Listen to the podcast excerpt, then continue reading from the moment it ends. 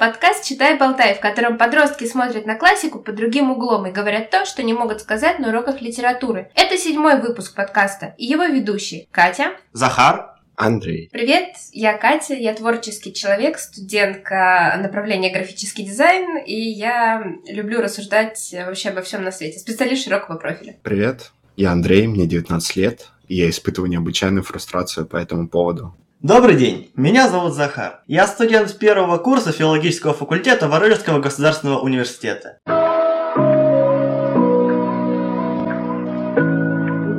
Мальчики, мне очень приятно находиться здесь, в вашем обществе. Воспользуюсь, так сказать, случаем и спрошу вас, какая, по вашему мнению, должна быть женская красота? Для меня женская красота – это прежде всего душа.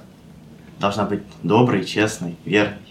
Ну и, конечно же, красивая внешность, руки, ноги. Угу. А какое должно быть дыхание? Легкое. И сегодня мы будем говорить о рассказе Ивана Бунина «Легкое дыхание». А проходили ли вы его в школе? Я проходил. Да, но мне кажется, никто из нас не помнит, о чем там была речь. Э, Я, я спрашиваю к тому, что в моей школе его не проходили, и я думаю, что показательно то, что в моей школе его не проходили, а вы его проходили, но ничего не помните. Ну просто, да, знаешь, такая тема, что когда ты на уроках литературы что-то проходишь, ты запоминаешь в основном какие-то крупные произведения, там «Тихий дон», «Война и мир», а тут, ну, какой-то рассказик. Именно. Это маленький рассказ, но над которым можно думать э, безумно долго. И, конечно же, его можно трактовать по-разному. Я думаю, если не углубляться в детали, то это вполне себе банальная история о совращении маленькой девочки и ее последующем убийстве. Но не зря Легкое дыхание считается одним из самых главных произведений Ивана Бунина. Куча мелких деталей э, позволяет рассуждать над этим произведением очень долго. Да, я прям когда читала, я почему-то уже автоматически выстраивала, какой может быть характер, там прошлое, мотив. Давайте посмотрим на рассказ. В каком жанре написан рассказ? Что-то типа любовно-психологического, может быть, романа, то есть рассказа. Нравственная литература. Единственная цель которой показать, что плохо, а что хорошо. Вам никогда в голову не приходило, что это может быть написано типа как детектив? Ну нет, в детективе же, я думаю, самое главное именно интрига убийцы, а здесь э, убийца у нас э, известен ровно в момент э, убийства, мы его заставим с поличным. Не только это. Важно понимать, что привело к преступлению. Какой мотив убийства был у казачьего офицера? Мы же его в следующем абзаце, насколько я помню, узнаем. Он сам об этом рассказывает. Если это правда, конечно. Кстати, хорошее замечание. А с чего вы взяли, что он говорит правду? Может, он так себя оправдать пытается? А казачий офицер это кто? Это крестьянин.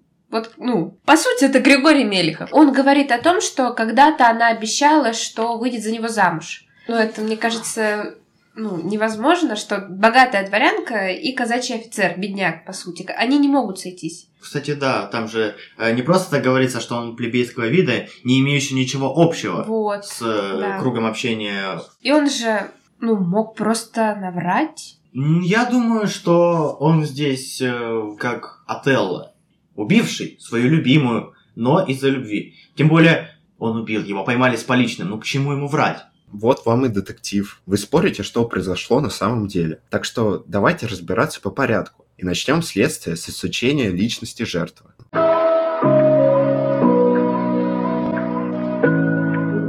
Ну, что мы знаем о Боле Мещерской? Давайте, мальчики. Как вам она?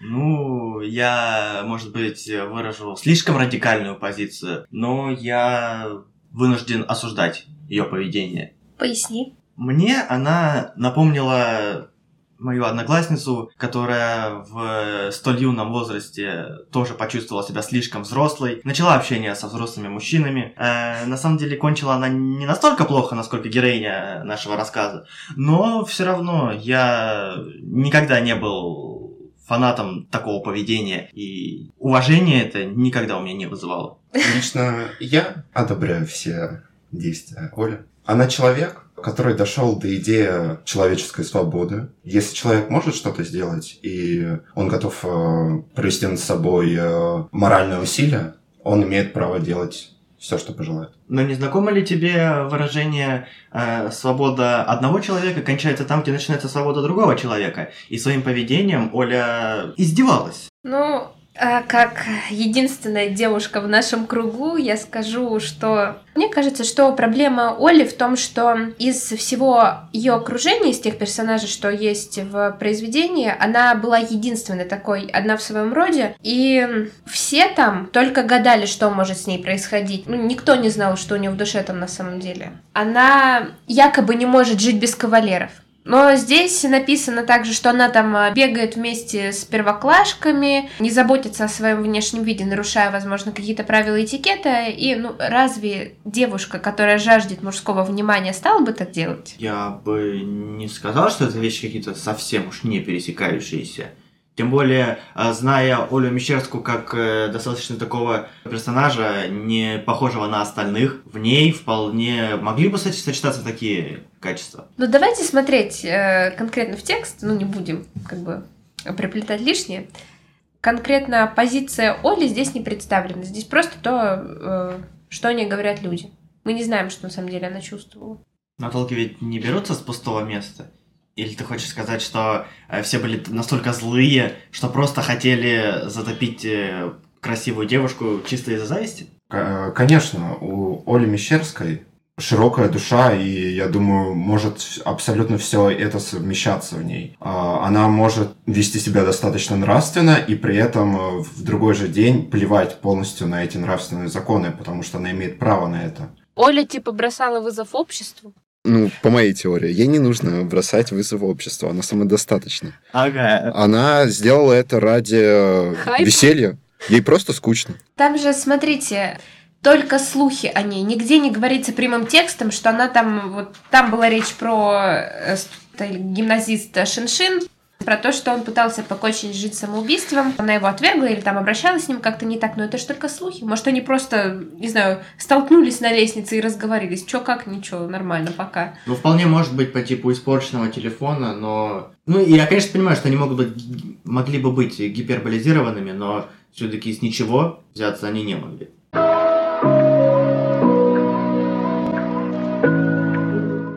Тем более есть записи дневника, и там все предельно ясно. А в дневнике написано очень много интересных вещей о боли. Ну, я бы так не сказала, потому что, ну, вы думаете, что изнасиловал ее все-таки Малютин, да? Конечно. Ну да. Давайте обратимся к тексту. Что там написано? Он несколько раз поцеловал меня в губы через платок, и я не понимаю, как это могло случиться. Все. Ничего больше. Но там же есть многоточие. То есть вы говорите, что там э, не было изнасилования, но я также могу сказать, что оно было. Но там каждый думает в меру своей испорченности. Прямым текстом не сказано ничего. Такое чувство, что меня оскорбляет сейчас. Этот момент можно понимать по-разному. Все же уверены, что за многоточиями что-то скрывается. Но если мы детективы и собираем факты, то должны считать это показаниями Оли и трактовать именно так, как написано. Поэтому давайте восстановим картину преступления, как все было.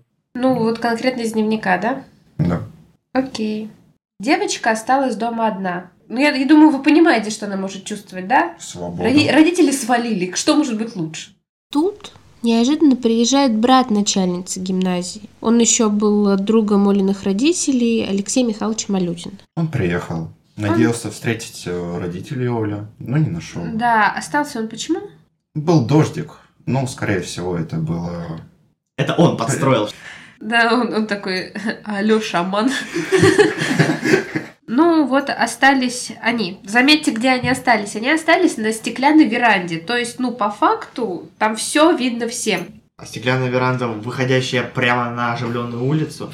Происходило дело все в усадьбе, но там же слуги были. Слуги могли увидеть, а за стеклом все было. А с другой То стороны, есть, может, то есть поцеловать ее он решился, несмотря на то, что все это просматривается, а зайти дальше он не захотел или побоялся? Если он уже не побоялся ее поцеловать. Если уж мы говорим о том, что никакого изнасилования не было, поцелуй тоже радикально изменил жизнь Оли Мещерской. Да.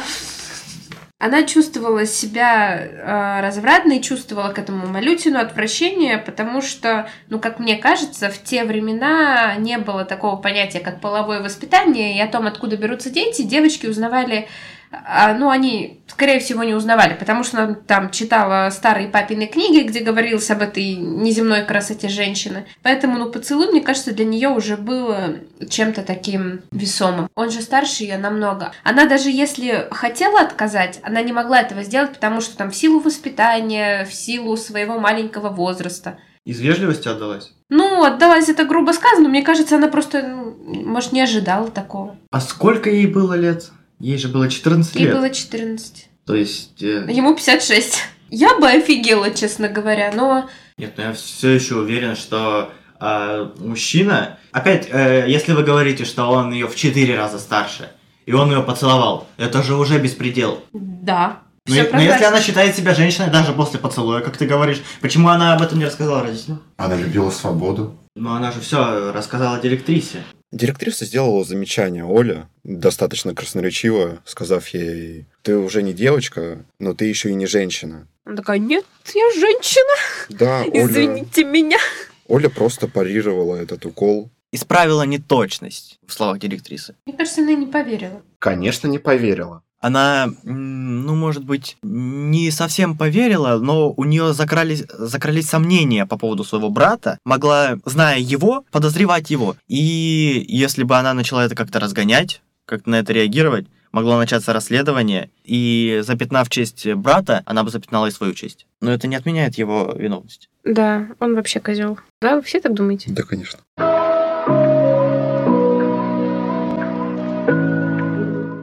Вот э, вы не находите странным, что директриса потом никак на ее смерть не отреагировала? И родители... Про родителей-то вообще ничего нет. Э, родители Маши из Маши и Медведь, которая тусуется с медведем, а им все равно. Ну, нам ничего не рассказывают про ее родителей, мы можем только предполагать. Например, они стыдились ее. Слухов было много, вполне возможно. Иметь такого ребенка не каждый захотел бы. как-то очень цинично, я не знаю. Если бы с моим ребенком произошла подобная ситуация, и они начали бы рас- распускать слухи, я, я бы все сделал, чтобы подбодрить ее, и точно бы не бросал ее. И уж крайне беспредел не ходить к ней на могилу. Кстати, да, в тексте сказано, что там каждое воскресенье после обедни на могилу Коли ходили, внимание, не родители, а ее классная дама. Как вы считаете, зачем она это делала? Э, Ну, классная дама, не молодая. Наверное, она увидела в Оле свою молодость. Или молодость, которую она хотела, но не получила. Да. В самый первый раз, когда я прочитала, я подумала, это что за девочка-подросток? Знаете, те самые девочки, которые я посмотрела Уэнсдей или я посмотрела Сумерки, я теперь буду вся такая загадочная. Не знаю, там dance, dance, dance with my hands. Вот, и, ну, рассказывается про эту классную даму, что она там на протяжении всей жизни делала себе кумиров. Там сначала это был ее брат, потом брат умер, э, ку- кумир умер, надо найти нового. И тут так удачно сложилось, что вот теперь Оля будет ее предметом поклонения, она будет ходить к ней на могилу. Там же прямо сказано о том, что она жила в иллюзорном мире с... э, Ну, она, да. она придумывала себе, идеализировала ее. Ну, девочка-подросток. А она знала о ее падении? Ну, я думаю, да, все знали. Ты думаешь? Да, я думаю, все. Все знали, в газетах писали. В газетах писали? Ну, так и слухи же ходили, что Оля вот такая вот она, Оля. А я думаю, что она просто, ну скажем так, она видела со стороны, как любят э, Олечку первоклассницы, и она видела также ее счастье, потому что там ска- было сказано, что она казалась э, самой счастливой. И именно поэтому так влюбилась в нее. Я добавлю одну мысль, возможно, она неверная, но просто мне как показалось. Она подумала, что, ну, раз никто не ходит к Оле на могилу, я буду такая, не такая, буду ходить к ней одна. Я такая загадочная, я такая единственная дама там в черном под черным зонтиком. И Как будто у нее была какая-то тайна. А так а, она ходила на могилу не чтобы скорбеть. Она туда ходила, как будто бы ей поклоняться. Она туда ходила очень часто, как в церковь. Вы сейчас говорите о поклонении 40-летней женщины, э, 15-летней девушки, о которых ходят слухи, это уже пахнет э, какой-то шизофренией. Ну так мы и говорим, Ну, что она она такая адекватная, была. она такая и есть. Но это никак не красит ни ее, ни Олю. Ну, Ну так мы да. не собираемся ее красить. А, так вы за меня, получается, уже? Да? Ну вот эта классная дама, она типа цепляется за одну идею, и пока эта идея ей не надоест, или она в ней не разочаруется, она к новой не переходит. Пока она не умрет, скажем так. Да, по- пока идея не перестанет существовать. А эта идея уже мертвая и будет существовать вечно. Ну вот идея легкого выдыхания не умерла, а эта вот классная дама, она цепляется за идею.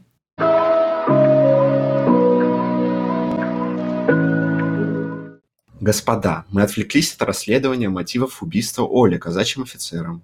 У меня есть э, предположение о том, как могло пройти убийство. Давай. Прекрасное. Э, с виду счастливая Олечка Мещерская. Мгм. Богатая. Встретила м, казачьего офицера. Быдло. Плебейского вида. И эм, она его э, соблазнила своей соблазнительностью и а, обещала выйти замуж. И он был э, погружен в ней, подобно классной даме, которая точно так же нафантазировала себе какую-то э, несуществующую Олю Мещерскую и влюбилась в нее. Ну, то есть, по факту, он влюбился в образ. Да. Он любил ее любовью быдла, но он любил ее любовью. А потом, когда она сделала шоу-даун, раскрытие карт, он сразу же в ней разочаровался, и вот по итогу он э, хочет, чтобы все знали, что она была не права, а что она не была таким уж ангелом. То есть, образ разрушен. Образ разрушен. Весь мир его рушится. Умер душевно, умер внутри. Он dead inside. И он решил, что единственный э, способ э, выйти из этой ситуации это убить ее. Да, На- чтобы на- я не был dead inside, пусть она будет dead outside.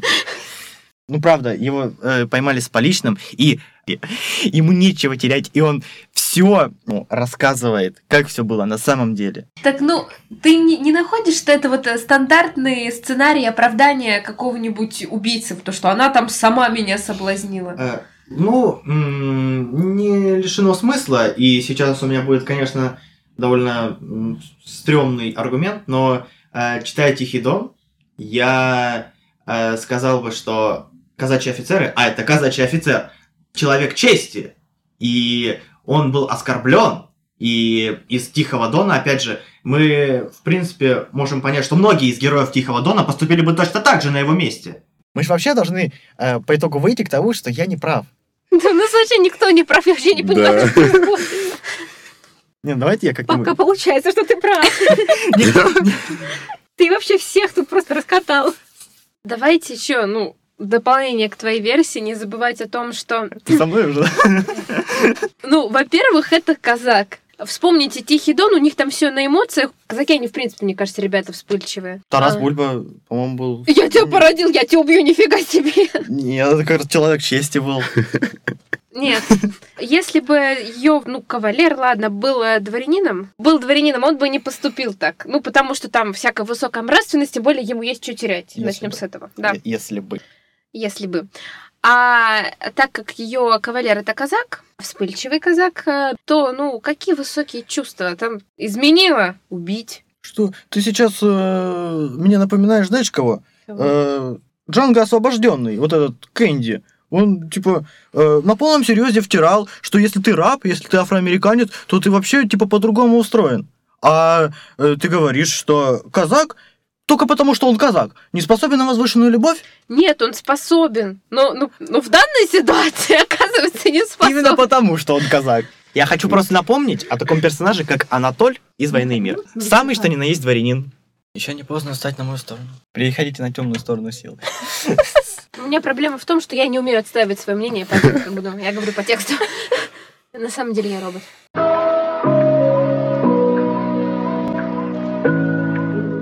Мне вот э, после этих рассуждений Оля напомнила героиню романа Филдинга. Э, Она была очень э, красивая, но она была крестьянкой. И один раз она просто надела красивое платье на, ну, во время похода в церковь, и исключительно за это, из-за зависти ее избили. То есть, э, может быть, э, с ней все несчастья происходят именно из-за того, что она такая, Такая не такая. ну да, и про- просто счастливая, красивая. Просто наивная душа, чистая, кристально чистая.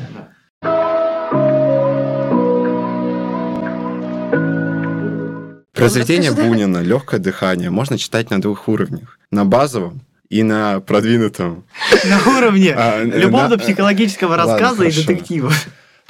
А можно как мы? И иметь в виду то, что все абсолютно сказано, это были слухи. И в дневнике Оля то многоточие абсолютно не, э, не должно значить то, что произошло все самое ужасное, что мы думали. И э, сегодняшний день доказал нам, не всегда тот, кто говорит убедительный, прав. А кто прав, мы никогда не узнаем. Да никто не прав. А у меня сломался мозг, ребят, честно говоря.